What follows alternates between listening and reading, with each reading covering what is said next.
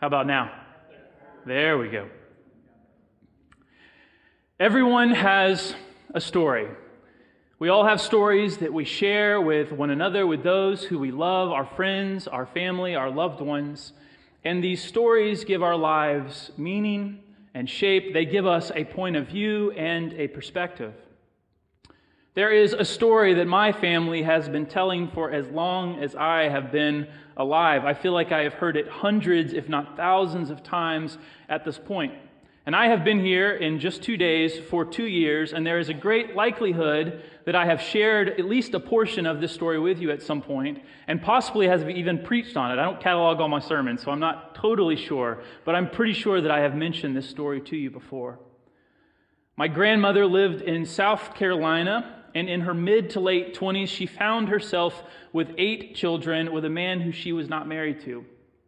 And at some point in this relationship, she found out that this man who she had been in a relationship also had another family across town that was about the same size. My grandmother was a devout person of faith, and she did not know what to do, and she sought God for an answer to rescue her from this situation. And surely she had made choices, but she had found herself in this difficult position, a position that she had not planned for, a position that she had not dreamed of, and yet this was the place that she was in. And one night while she was praying, she thought that she heard the voice of God telling her to do something, and so she did it. And in the middle of the night, she woke up her children and she gathered these eight children into their little car. I don't know how they all fit. And they put whatever possessions that they could fit into this car, and they drove from South Carolina to Florida in the middle of the night to begin a new life. The stories that came after that were stories of great difficulty. That they survived on banana sandwiches and spoonfuls of mustard, that they went to this new place with no place to live no friends that were there, no community to support them, and yet somehow God provided and they survived. And as I heard this story as a young child, I never really questioned any of the details. I didn't really ask any questions. I just heard the overarching point that God loved people enough and cared for them enough and was intimately enough involved in their life that if they found themselves in a place of great difficulty, a place where they had made mistakes, that God loved them enough to rescue them and to give them second chances. And the way that this story was told to me did not only apply to my family, but to all people.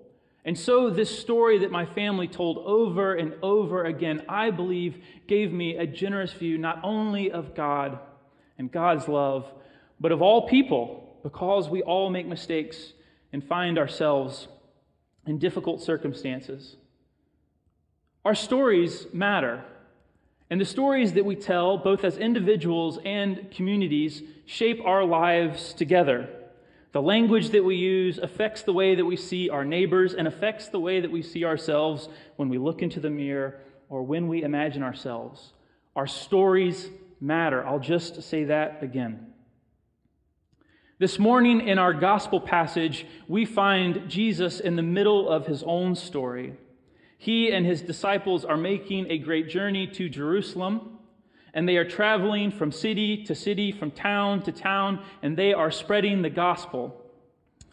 And the town that they arrive at, at the start of this story, in the first portion of this story, is a town of Samaritans. And they come there and they preach the gospel and these Samaritans do not receive Jesus, they do not receive the disciples, and they do not receive the message that they have brought. And I kind of love the disciples' response because they go, Well, Jesus, they didn't receive us or our message. Should we call down fire from heaven and destroy them? Think about the stories that they must have been telling each other not only about themselves, not only about this Messiah that they were following, but also about God. That this would have been their first response to their message being rejected. Let us call down fire and destroy the people who disagree with us. I love that Jesus rebukes them because this should not have been their response. This was not the story that they should have been telling. This is not the kind of people that they were supposed to be in following Jesus. The second part of the story finds them traveling further, and Jesus has three encounters where people either tell Jesus that they want to follow him or Jesus calls them to follow him. And each time, Jesus' response is basically, This is not going to be easy. In fact, the reason that we get the first part of the story is so that we know that every place that we go with the message of Jesus, no matter how well we talk about it, no matter how well versed we are, no matter how loving we are, some people simply will not receive it at that time. And so, those of us who follow Jesus are not guaranteed a path of easiness or certainty, but instead, much like the rest of life, we are promised difficulty and uncertainty.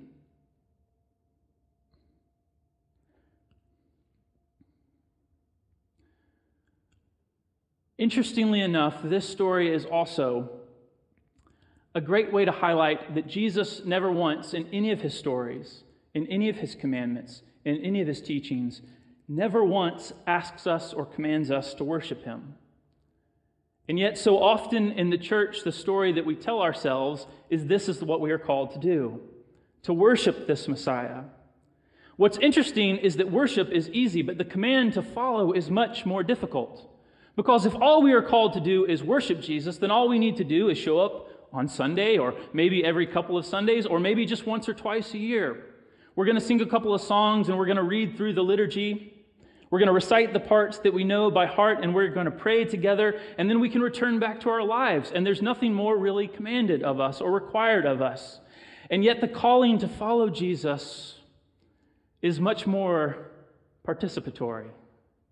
It demands our full attention, not just when we are in this place and not just when we are gathered with this community, but it calls all of our attention all of the time to wonder and to ponder how Jesus would live in this moment, how Jesus would love this person in front of us, what decision Jesus would make if he found himself in this particular position that we have found ourselves in.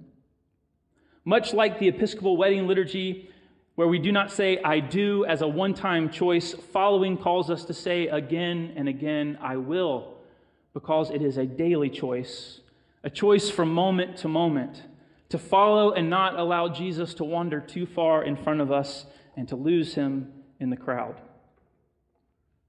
But what does it look like to follow Jesus? I've thought about that in the context of this community. I have read the history of this place, and I have sat with many of you, and you have shared your own stories of this place. And I can remember in the first few months that I was here, myself and Robert and Julie went and had tacos together, and we talked about the history and the DNA of this place. And there was a term that they mentioned that was seared in my mind on that day waves of inclusion. That reconciliation has been a place that has again and again welcomed people that other churches have failed to welcome or not welcomed well.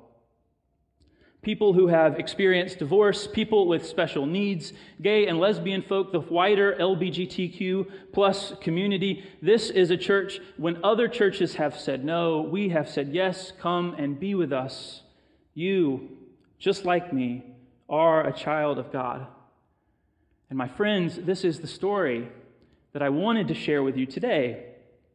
I wanted to talk to you about being a place whose deep DNA was a place of welcome and hospitality. And as I was finishing my notes for my sermon, I was driving from Duncan Park to the Denver airport, and I received the news of the 50 year precedent of Roe versus Wade being overturned.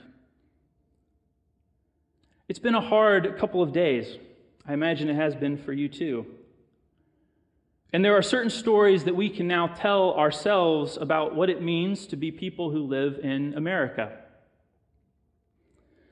I have wondered since that conversation with Robert and Julie what the next wave of inclusion might be. And although I do not believe there is one singular answer, I believe that this is a time where we have to say yes over and over again to welcoming new groups of people as they become apparent to us. What I do know is that if in the last 48 hours, your bodily autonomy or your access to safe and legal health care has been threatened or attacked or stripped away, what I want to tell you is that this is a place where you are welcome, where this community will not turn you away, and that I, as your pastor and your priest, will do more than offer thoughts and prayers, but I will stand with you, I will grieve with you, and I will fight with you in any way that I can. I wish that I could offer more than that.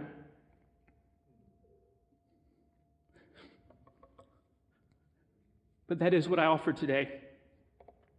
I do not know what our story looks like in the future. I imagine that there will be many hard battles. But what I do know is the prophetic task of the church has always been to tell a different story. That when the powers that be throughout history have offered us a story that is less than the kingdom of God, the church has been called again and again to the prophetic task not of predicting the future, but of telling a story of a better future, a story that is lived together and not apart, a story that is forced on no one, a story where there is enough for everyone, a story that is about equity and justice and love. This is a day of celebration because this community will continue to be a place that welcomes everyone. I hope that you will live this story with me together with all that are gathered here, no matter if you've been here for 50 years or this is your first Sunday. Amen.